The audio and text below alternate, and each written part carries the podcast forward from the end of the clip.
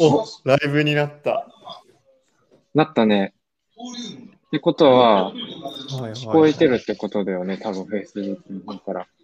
聞こえてますよね、きっと。聞こえててほしいな。うん。聞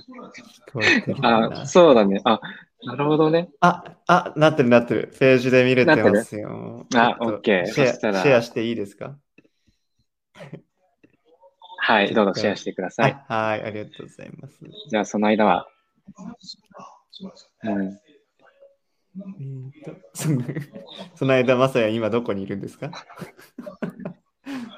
この間はですね、今は鶴居村に来ております。鶴居村のハートン3っていうところにいて、で、丘の上にね、あるレストランとゲストハウスといろいろあるんですよね。はいはいはい。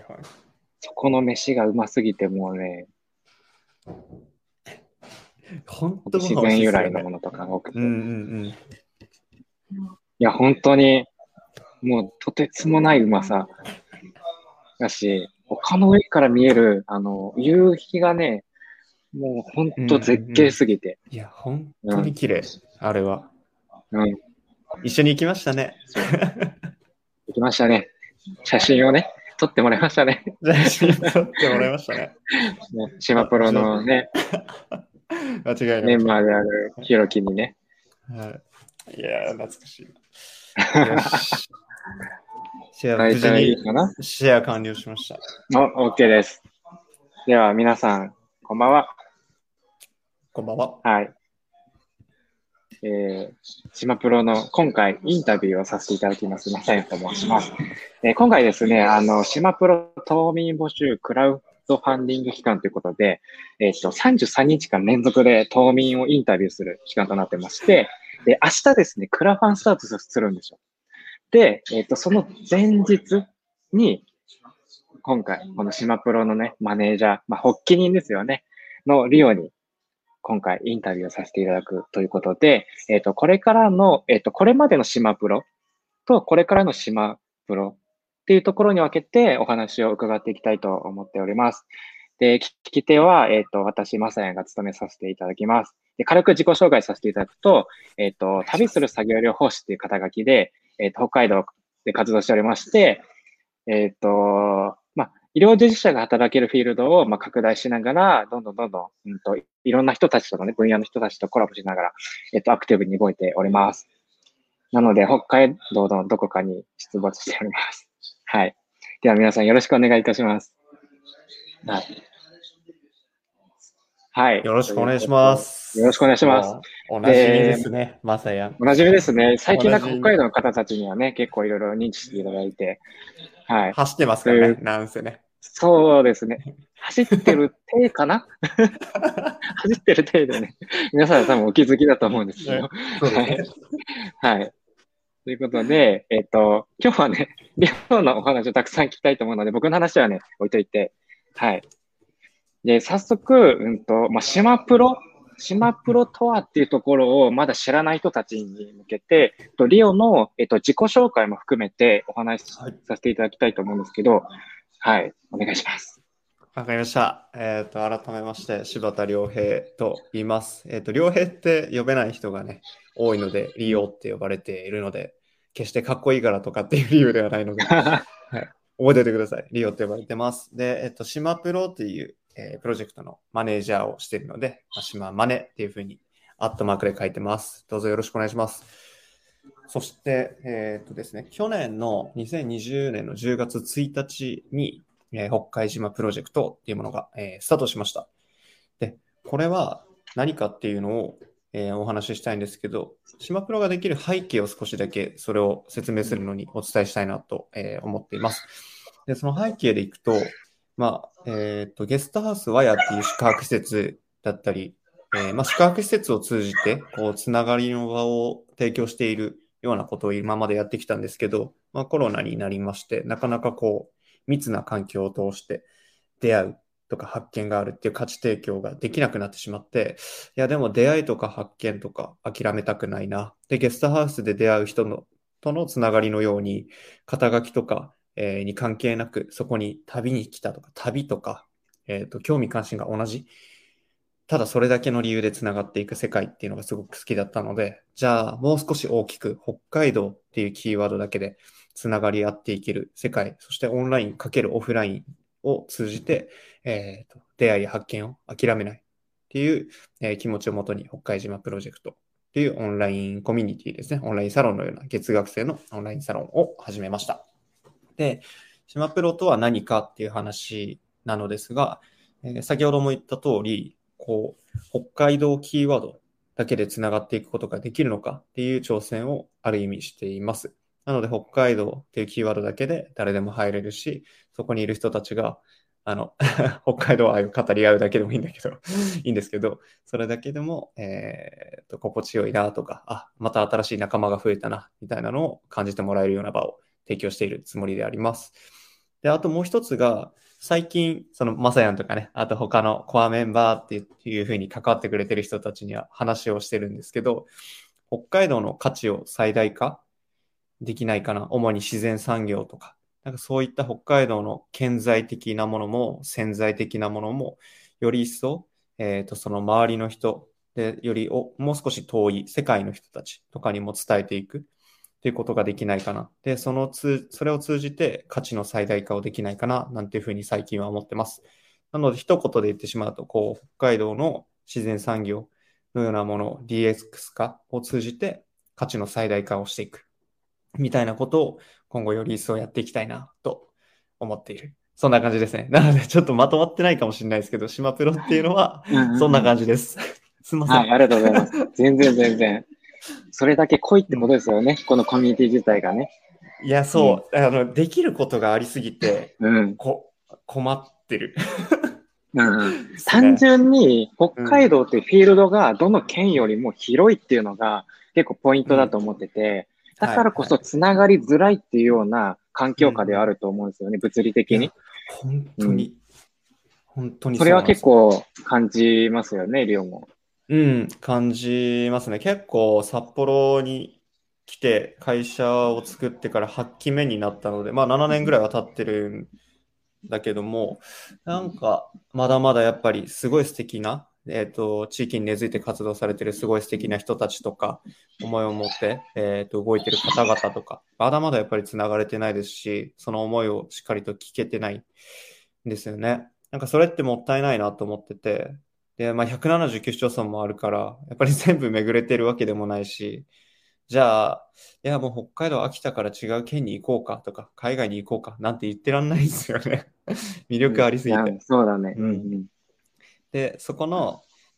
島プロっていうある意味、こう、プラットフォーム、コミュニティ型のプラットフォームみたいな場所があると、島プロってものを通じて、例えば、〇〇村の、素敵な〇〇さんに会いに行こう。例えば今、まさやんがまさにいる鶴居村のハートンツリーの服部さんに、お父さんとお母さんに会いに行こうとか、手鹿賀の、うちの一緒に会社を僕の場合やってる川島木村とか、あとそこにいるであろう涼介とかにね、会いに行こうとかっていうのがなんか広がってったらいいなと思っていて、その北海道が広いからこそオンラインっていう、物理的な距離の関係ないものはうまく活用していきたいなっていうのは結構思ってますね。なるほど。それはあれですよね。そのつながりづらいからこそオンラインっていうものを活用して、一旦つながりやすさを作って、そこでそのいろんな街にいる人に会いに行けるような生きやすさを促してるような、そんな機会を提供する場でもあるっていうこと。そうですね。まさに。なんか、もちろん、リアルであって初めましてもすごい価値だけど、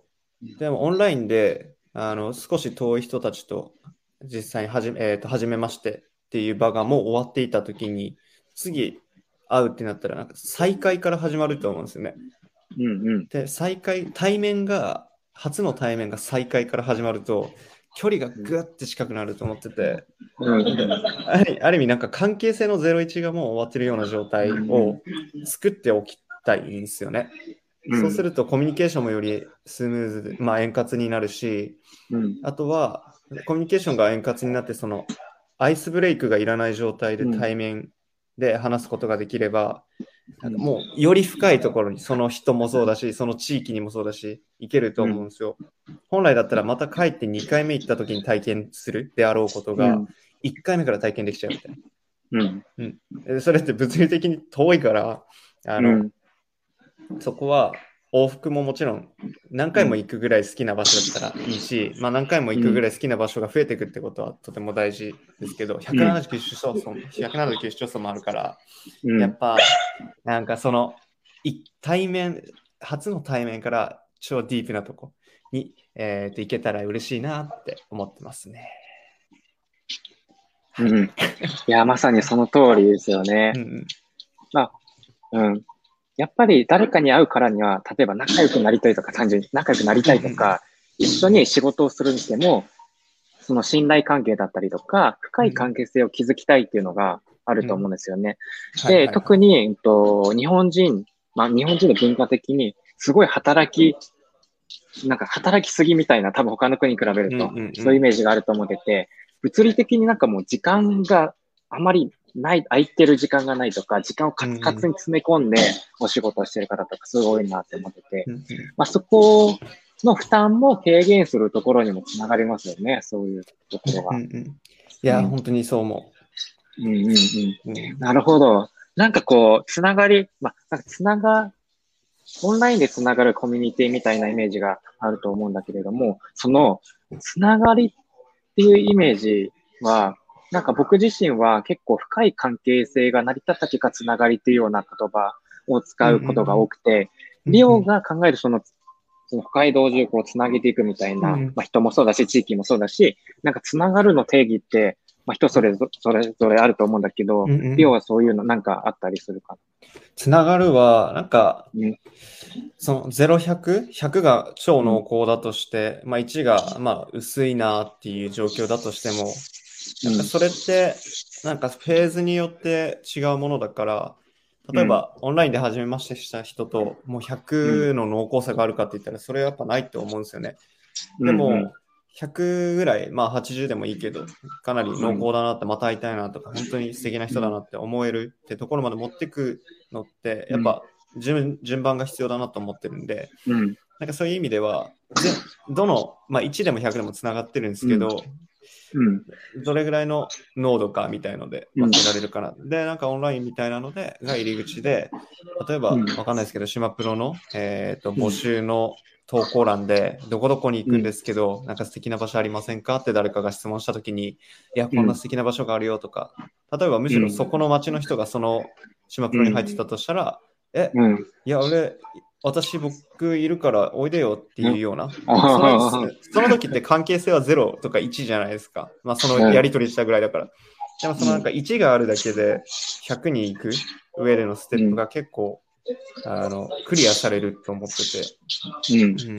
なのでつながりっていう言葉が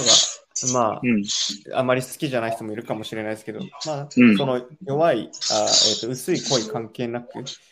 まあ、最初は1だろうし、まあ、なんだろうな、何回も会っていけば100になるだろうし、まあ、そのプロセスの100に行く、100に近い関係値になる上での少しのきっかけになったら、そういうきっかけを提供できたら嬉しいなと思いますけどね、島プロは。なるほど。なんか今の言葉を聞いてて、リオ自身がまあ、思考がすごい柔軟っていうのと、あと余白を大事にしてるところがすごい垣間見れたと思ってて、なんか一個に決めきるんじゃなくて、例えばまあなんかその関係性の濃度が濃かったり薄かったりもどちらでもなんかその大きくかなりこう俯瞰したところから見てる感じがすごく伝わって、なんか今自身のそうなんかね、そういう風に捉えたんだけど、なんかそういうリオは、その今回の島プロ、大体こう1年前くらいからスタートして、今まで、これまで、どんな感じだったのか、なんか、まあ、感想でもないけど、まあ、率直な意見をね、教えてもらいたいなって思います。ありがとうございます。いや、本当手探りだったなと思ってるんですよね。10月1日から、2020年の10月1日から始まって、何ができるんだろうっていうのは手探り状態で、で、可能性も見えてきたし、これからもより楽しみにはなってるんですけど、まあなんかこう、月額600円って1日20円で1日20円の価値提供できてるのかなと結構真剣に考えちゃうんですけどいやできてないかもなっていうふうに思うことが多々あって、まだまだこう価値還元しきれてないな悔しいなみたいな気持ちは結構強くあります、で、なんでまあなんか今、311日連続でマネ頼りみたいのを書いてて、僕が触れられた一時情報とかインターネットじゃあまり出てこない情報とかを極力、お届けしたりとかしながらそれを義務自分に対して義務として毎日やるようにはしてるんですよね。であとはそのワーケーションの企画とか、あと民雪みたいな、まあ、オンラインイベントと、あとは酒屋物語みたいなこう投げかけた時に集まったチームで一緒にプロジェクトを始めたりとかで、あとはまあオンラインのイベントなんだろうな、島飲みとかあと対面で出会う場とか、いろいろこうできることをやってきて、でそういう短期的に見たなんて言うんだろう、コミュニケーションの情勢みたいな、あと関係値がよりこう深まっていくっていうような仕掛け、あと学びの場を作ってイベントで、学べるっていうことを通じてこうなんだろう、自分自身のこう成長につながったりとか、何かしらきっかけを手に入れて、なんだろうな、今まで想像できなかったとか今まで行けなかったところに行けたりとか、なんかそういうようなきっかけになったらいいなと思って、それは惜しみなく提供しているつもりではあります。で、まあ、そんな感じで明日のクラファン公開するんですけど、であと最後の話になるから、まあ、ちょっとそんなに喋んないですけど、そのクラウドファンディングにこれまでの活動とこれからの展望みたいな章を設けて文章を書いたんですよね。でなんかね、思いがこもりすぎて7000字ぐらい書いちゃって、これ読む人いんのかなって今、ヒヤヒヤしてるんですけど。皆さん読んでください。読んでください。小論文みたいな。小論文2枚ぐらいの分量になっちゃったんですけど、でもこれまでの活動を1年弱、悔しいなって思いと、もどかしいなとかっていう思いは抱えつつも、でもこれまでの活動をこう写真とかイベントのサムネをこう並べて、投稿した結果、結構やってきたんだなっていうことは思えて、あとはじゃあその今17名いるんですけど、217名が同じことを喜んで同じことに悲しんで同じことに嬉しさを、感じてっていうことはありえないんで、まあそこはロム線で読むだけで楽しんでる人もいるかもしれないし、積極的に参加することで楽しむ人もいるかもしれないし、自分の好きなものにボランティアベースで関わってくれたりとかで、楽しんでくれてる人もいるかもしれないので、ある意味こうなんだろうな、ちゃんとやってきたってことは自分自身でちゃんと認めて自認して、でもまだまだ足りないっていうところも多々あるんで、それはこれからの活動に生かしていけたらなっていうふうに思ってますね。まとまってないけど。いやー、まとまってるよ、本当に。でも、それだけ、本当にすごいね、数のプロジェクトだったりとか、その島民の人たちが、この島プロに入ったことによって、どういう関わり方をできるのかとか、そこをね、リオはすごい考えてくれてるなっていうのはすごく感じてて、かつ、その、島頼り、毎日こう書いてるものが、なんかそこってすごいかなり、ね、濃いテーマの話だったりとか、あるいはちょっとライトなものとか、結構ジャンルで分けてるのかなって思うんですよね。なんかそれはね、すごい感じて、結構程よいバランスだなって思ってて、嬉しい。それってなんかそれが島民の中でもめっちゃ濃く関わりたい人と、ちょっと外から見てくれてる人、なんかどちらにも刺さるようにこう分けてる感じがいつも感じてて、なんかそれは意識してたのか、自然とそう、ね、僕が捉えてるからそういう風になってるのかちょっとわかんないですけど、なんかそういうバランスを取る感じはなんかやってました。バランスはね、自然になってますね、多分。あ、自然か。すげえな。やっぱり、いや、すごいなっていうよりあれですよ。例えばどっかに行ってどなたかの話を聞いて、その話がめちゃくちゃ面白かった時は結構インスパイアされるんで、めっちゃ書くんですけど、ずっと例えばこもって作業してた人とかインプットないから、やべえ、アウトプットどうしようみたいな。結構ね、23時55分まで書けない日とかありますからね。そうなの。そう。やばい、本当にどうしようみたいな。振りし終わんないと出ないよみたいな時もあるから。いや、でも、マネ頼りに関しては、アウトプット絶対毎日するって決めてるから、インプットの質が変わって、普段見ているものとかの、普段見ているものとかが結構の内側への入り方が結構変わってきて、それは良かったななんて思って、個人的にはね、思ってます。皆さんがどう捉えてるかは聞けてないですけど。なんかね、その辺、ちょっと聞きたいよね。アンケートかなんか取れたら面白いかもね。怖いな、それ。ちょっと怖いかもしれないけど、まあ、なんか、機会が、タイミングがあったらね、どっかのタイミングで。ですね、ですね。やっちゃいましょう。やっちゃいましょう。なるほど。なんか、リオ自身が、まあ今、これまでの話をしてもらったと思うんだけれども、これか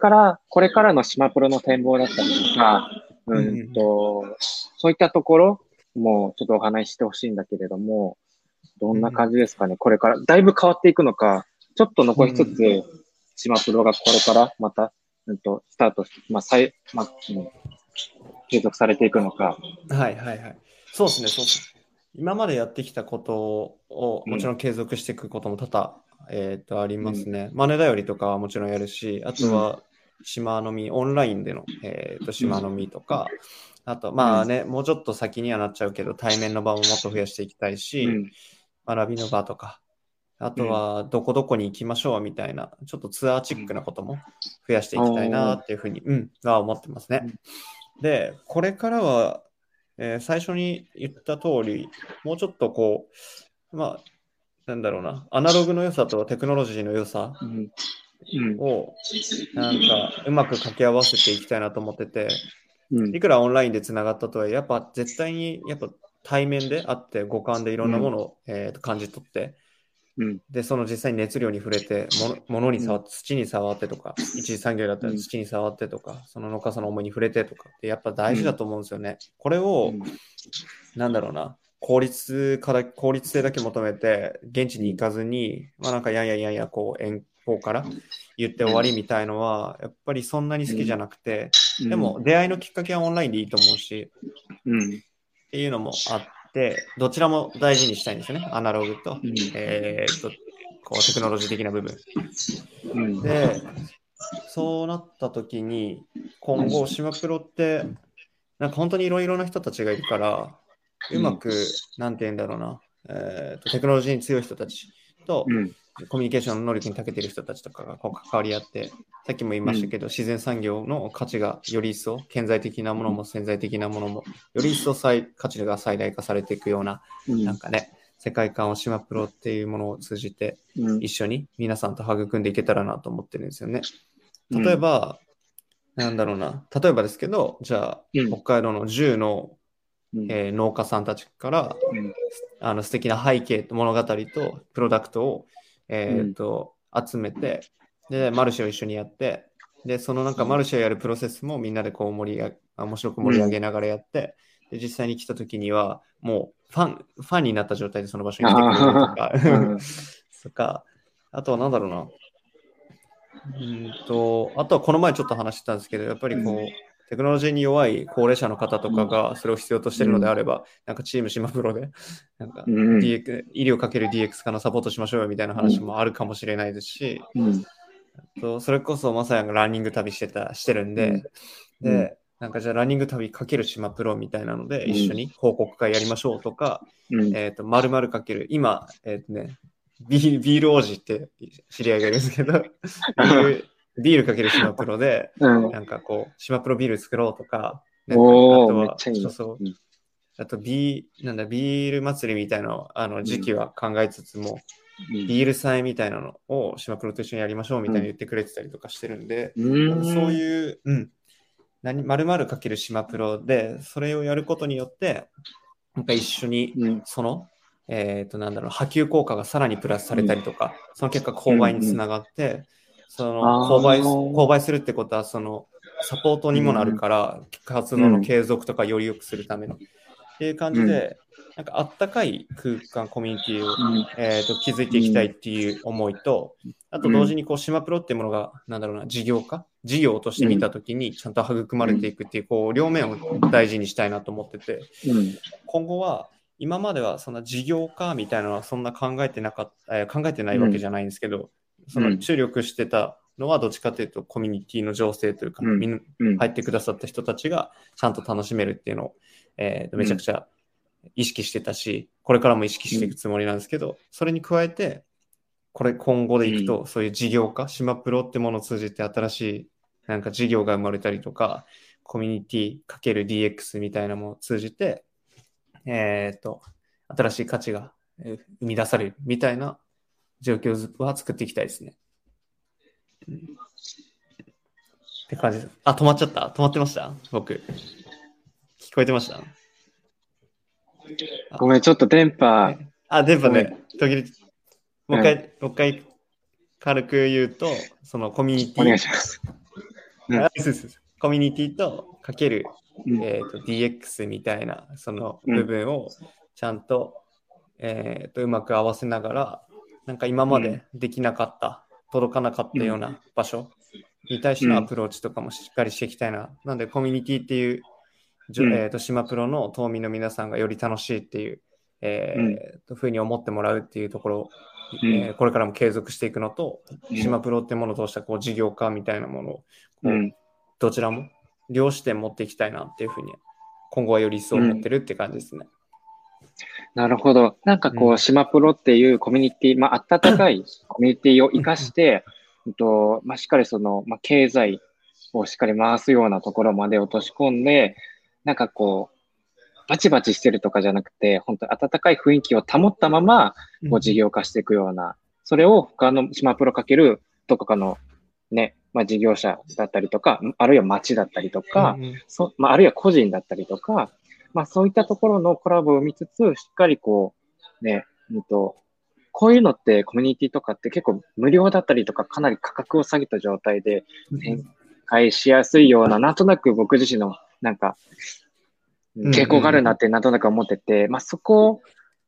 でだとなんか従来のものになってしまうと思ってて、しっかりお金を取るところはしっかり取って、そこにつなげるためにどんな価値を提供するのかっていう島プロの良さをどんどんこれから、育みながら、みんなとチームを組んでやっていけたらっていうような感じかな、なんとなくのイメージだけど。そうですね。なので、こう、やりたいみたいな声が生まれたときに、それってできるかなみたいなみんなで話したり考えたりとか、あとこういうふうな思いを持ってるけど、こういうことを悩んでるっていう、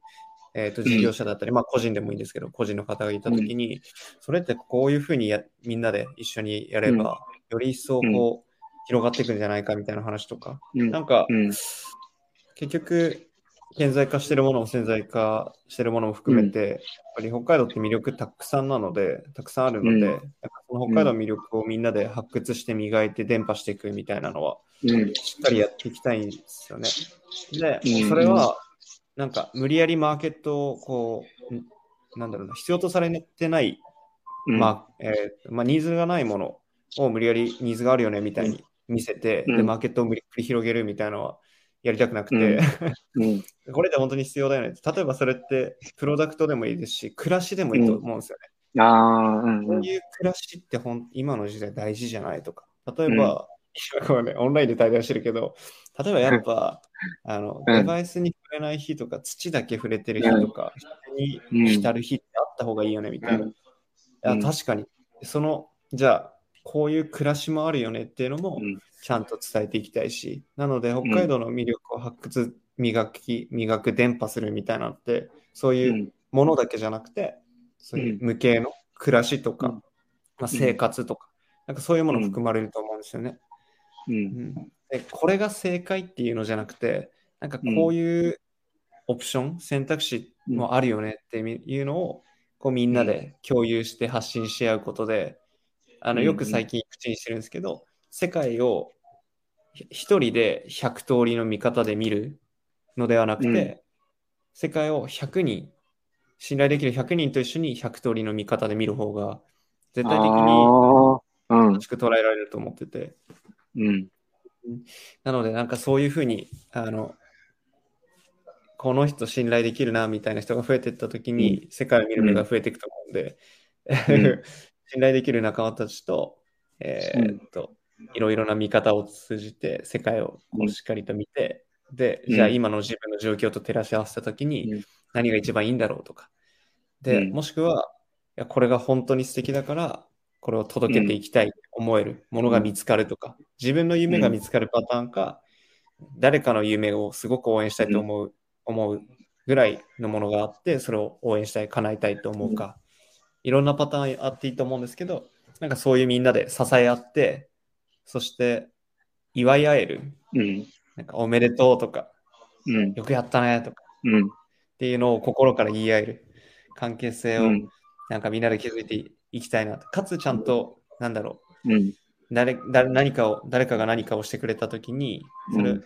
なんだろうなお金でもいいしお金以外何かでもいいけど、うん、お礼もしたいので、うん、そういう持続可能なコミュニティにもしていきたい、うん、みたいな感じですかね。取り留めもないけど、全然、うん、なんかそういうのって、なんだろうな、例えばさっき言った誕生日というか何かお祝い事があったら誕生おめでとうとか、あとは何かチャレンジしてることがあったら応援するとか、それって、なんだろうな、人間力というか、人のあり方がそのまま出るなって思ってて、うんうん、なんかあんまりその辺の、なんだろうな、人間力、人の温かさだったりとか、ない人がいたとしたら、そういうのって、なんかそういう風にならないと思うんですよね。その応援するよとか、誕生日ね、思いっきり応援するよとか、うんうん、よっぽど仲いい人とか、家族じゃない限り、うんうん、でも島プロにいる人たちっていうのは結構あったかい人も多いし、ね、応援する人が多いなっていう印象がある。それもその島プロの中で育まれていることではあると思うし、うん、それがなんかそのいろんなプロジェクトを通して感じられる部分でもあるし、なんかそれは本当に誇りを持って欲しいなっていう風にすげえ思う。めっちゃ嬉しい。うん、あとはなんかさっき言ったその100人で物を見るみたいな、物を見るというか、それってその多分自分一人じゃ何もできないの当たり前だし、うん、そのいろんな、今だったらその多様性とかよく。去年とかからさらに言われるようになったと思うけど、その多様な価値観を受け入れて、自分で受け止めて、そこから何かを展開していくとか、いろんな価値観があって、いろんな価値観に触れて、それを受容して、で、自分が何かやりたいことにつなげるとか、あるいはつなげなくても、ただただ受け入れるだけでも。だからなんかそういったその多様な価値観に、経験に触れやすいような環境下であると思うんですよね、この島プロ。はい、もうこのコミュニティ自体が、だからなんかそういうのって入ってるだけでもそういうのに触れられるのってなかなかの価値だなってすごい思ってて、僕自身もすごいそこにはたくさん触れてきたので、今回ねこのね配信を見てる方もそうですけど、少なからずいると思うんですよね、そういう風に感じてる方は、うんうん、やっぱりアンケートは取りたいなって思います。そこにつなげるんだ。そう。ね、なんかね、これも個人的な感じですけど、アンケートは個人的にちょっと気になっちゃうところではある。まさに勝手に取ってみてください。OK、ちょっと取ってみるかな。個人的に一回取ってみますね、皆さん。なんか、その島プロのとかじゃなくて、僕自身のアカウントとかからなんか勝手にアンケート取って、それちょっと共有しますね。一旦。僕の周りだけですけどね。怖い。一旦やってみますね。ありがとうございます。はい。はい、なんかそうだね。結構ね時間もね結構。いやめっちゃ喋っちゃってる。15分とか嘘すぎてやばい。全然。やっぱり今回ちょっと気になるところであるんですけど、今までそのこれまでの島プロとこれからの島プロを話してもらって、で、特にこれからのところが皆さん気になってくると思うんですけど、今回ね、明日、クラファンがリリースされるということで、はい、リオからなんかその辺のクラファーに至るまでの思いだったりとか、こういう、まあ、さっきのね、これからのところにもつながると思うんだけれども、そういったところも含めてクラファーに対しての思いだったりとかもなんかちょっとお話ししていただけたらなと思うんだけれども、どうですか？ありがとうございます。いやー、そうなんですよ。クラウドファンディングね、また明日から始めようと思ってるんですけど、なんでそもそもクラファンなんだろうみたいな話を、したいなって思ってて、別に月額制なんで普通にこのまま月額制で やればいいんですけど、なんか複数理由があって、まさに止まってるかな、まさに止まってる、まさに動いてるまさに聞こえます？あ、まさにが止まってるかもしれない。まあいいか。とりあえず喋っとこ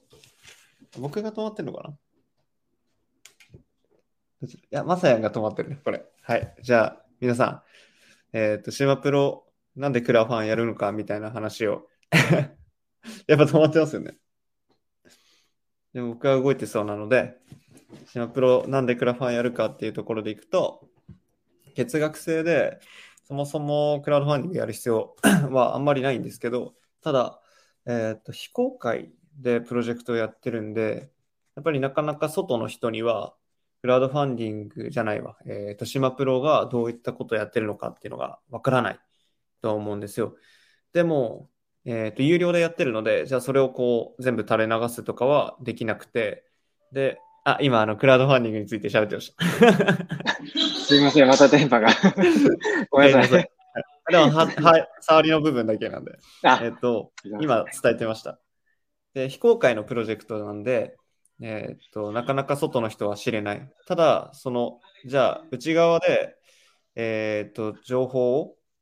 発信してるものを外に垂れ流すっていうのは、やっぱり、有料でやってるからこそ不公平になっちゃうなと思って、それはやりたくないなと思ったんですよ。うん、じゃあどうやったらいいかなと思ったときに、半年に1回とか、まあ、1年に1回でも活動報告的に何をやってきたかを伝えられる場所があったらいいなと思って、でまあ、なんか株主総会的なそんな感じ、経験したことないけどそんな感じのイメージでじゃあ伝えるってことをやろうって決めたんですよね。で、じゃあそのツール何がいいかなと思ったときに、クラウドファンディングで半年に1回活動報告を兼ねて島民募集をやるっていうのがいいんじゃないかと思い始めて、なんでかっていうと、まあ、活動報告、これまでどんなことをしてきたか、そもそもシマプロって何ですかみたいなところを語って、これまで何をしてきたかっていうのは、こういうことを半年間やってきましたよ。で、今後半年間ないし、まあ、この先こういうことをやろうと思ってますよっていうのを伝えることによって、あ、シマプロってこういうものなんだとか、あ、じゃあこういうことやってきたし、こういうことをやろうとしてるんだったら、なんか興味あるから、見るだけでもいいからちょっと入ってみようかなっていうふうに思って入ってくれたりとか、むしろ、いや、このプロジェクトめっちゃやりたいから入ろうみたいなふうに入ってくれたりとか、いろんなパターンあると思うんですけど、そういう見えてなかったものを半年に1回のペースでいいから、ちゃんと外側に向けて見せるっていうのは、やりたいなと思ったのが、クラファンやろうと思ったきっかけの一つです。で、もう一つが、ちゃんと、なんだろう、明日投稿する文章にも書いたんですけど、あ、知らないうちにこうお金が引き落とされてたって、サブスクリプションとか月額課金のサービスだってあるじゃないですか。なんかあれは嫌だなと思ってて、なので、クラウドファンディングで半年間と、1年と、あとは2年。でかつ U23、23歳以下は、もうさらに半額の値段なんで、半年だと、23歳以下だと半年は1500円、1年で3000円で、2年で6000円なんですよ。で、社会人も24歳以上も半年で3000円で、1年で6000円。で、2年で1万2000円っていう風に、月額金よりも安くしてるんですよね。だからちょっとお得に入ってほしいなっていう気持ちがあったのと、で、さっき言った、知らないうちにお金引き落とされてたっていうのが嫌なんで、半年に1回、入る、もしくは、まあ、辞めるっていう決断できる場所を作りたいなと思って、要は、チャーンレートってやつですね、が上がっちゃうんです。解約率上がっちゃうんですけど、だそっちの方が誠実だなと思ったんですよね。うんうん、だからお金だけ売り上げだけ上げたいんだったら、まあ、このまま月額課金とかでやってた方が良かったのかもしれないですけど、そこは目指してる世界観とはもうズレズレなので、ちゃんと入るタイミングはもちろんなんですけど、ある意味辞めるタイミングも伝えたいなと思って、クラウドファンディングで今後半年に1回と活動報告を兼ねた島民募集を行っていくっていうふうに決めましたね。うん、なるほど。なんかそれ、まあ、さっき、まあ、リオが結構大切にしてるその余白の部分だったりとかがそのまま反映されてると思ってて、なんかその島プロのメンバーだけじゃない人たちにも外に向けてしっかり知ってもらうっていう機会を設けるのと、あとはその島プロの中のメンバーに対してそのなあなあとならないようなその親切、かなりこう誠実な関わりだと思うんだけれども、それを形として示すみたいなクラファンという形で、なんかそれって本当に、まあ、クラファン自体が結構、まあ、大変な人は大変と思うし、いや、こんなの楽ですもんね。そこはね、サクッとやっちゃうのがね、リオなんだよね。サクッとやったんですよ。めっちゃ大変ですよ、毎回。でもそれだけ熱量があるってことだと思うんですね。その何かこうチャレンジすることだったりとか。うんうん、そうですね。そういう思いがからこそ、思いますよね。うんうん、そうですね。いや、クラファンマジ大変なんで、本当言うとあんまりやりたくないんですけど、うん、でもね、なんかその熱量も大事だし、あとはアルバム的にこう今までのことを見てもらえたら嬉しいなと思ってて、皆さんコメントでちょっとどんな感じに映ってるか教えていただけると嬉しいです。どうしたんですか？どっち